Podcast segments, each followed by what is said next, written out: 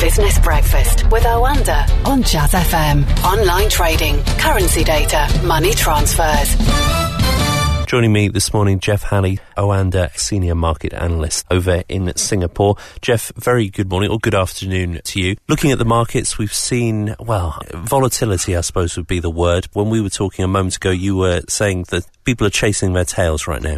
Yes, these sorts of markets are, are, noisy markets. In fact, the noise is almost deafening. But when you look under the surface, there's really not a lot driving it. And at the moment, what we're seeing is the uh, trajectory of the uh, US fiscal stimulus negotiations between Nancy Pelosi and, and Steve Mnuchin dictating uh, short term moves in the market. So the market's sort of chasing its tail, flip flopping, depending on what the latest headline comes up. The markets are, I think, still underlyingly pricing in that some sort of deal will get done that will happen before the US election, but I think that is a big risk, and perhaps the downside uh, risks are increasing for uh, equity markets, for, ex- for example, this week.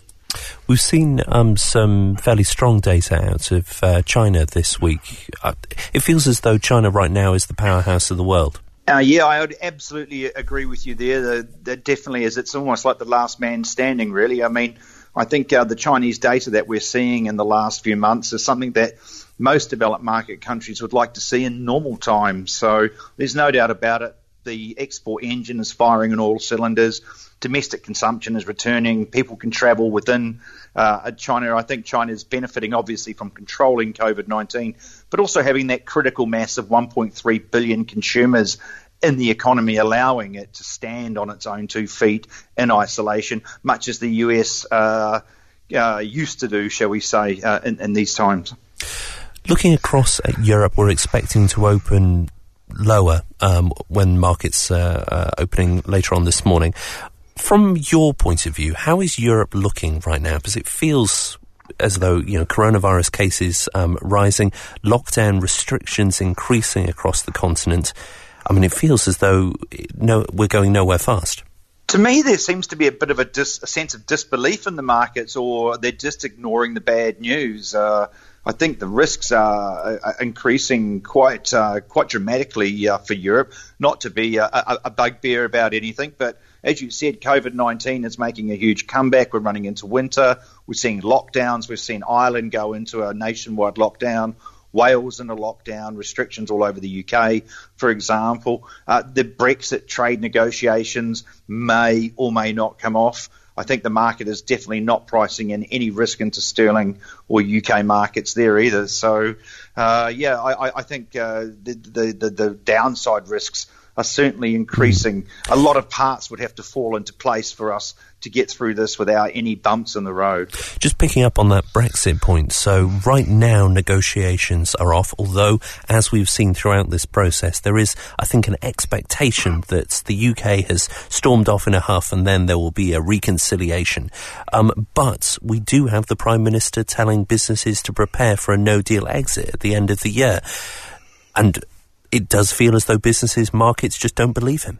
To a certain extent, that's true. But I mean, with the Prime Minister, I think he's right to be saying you need to prepare for a no deal exit because we might just as well have one. Mm. So, in that respect, I think it's, a, it's an entirely sensible uh, statement to be making. I do believe if the House of Lords changes this internal markets uh, um, legislation and then it gets sent back to the uh, the Houses of Parliament and then uh, the Prime Minister acquiesces to the changes, that could potentially unlock. Uh, the European side of the negotiation equation.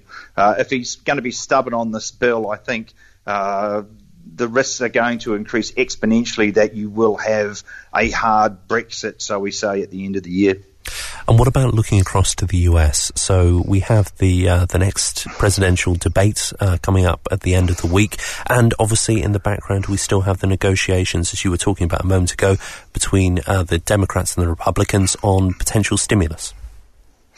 Again, I, I, think as far as the stimulus uh, deal goes, the markets are choosing to completely ignore the downside risks to no deal getting across the line, uh, much as they have been with Europe and particularly with the UK and the British pound. Um, so I, I, still think this is 50-50. I, you know, none of the headlines that I'm seeing suggest that um, they are managing to overcome their differences. I mean, there will be a stimulus deal, whether it gets in before the election or afterwards is the is the point at the moment. So the markets are still pricing in that there will be a fiscal stimulus deal. But if negotiations collapse in the next 24 hours, again we could see stimulus. Uh, we could see uh, you know equities take take quite a hit and perhaps the US dollar rally. The US presidential debate on Friday is probably the last chance that Donald Trump has to seriously move the polling needle back in his direction. So I'm expecting another one and a half hours of exhausting television. And where are you looking for money to be going this week? I think as we get closer to the US election and with all of this risk around the world that is being largely ignored, I, I think it's going to be a struggle to ignore it any longer. And as such, I, I, think we're going to see some downside pressure on equities as uh, investors take uh, money off the table, and that's a sensible strategy. And I also believe that havens such as the US dollar, gold, Japanese yen will come to the fore, and we would see prices uh, appreciate in those particular uh, currencies and uh, asset classes into the election as the market takes risk off the table and moves into a more defensive positioning. Jeff, thank you very much for your time this morning.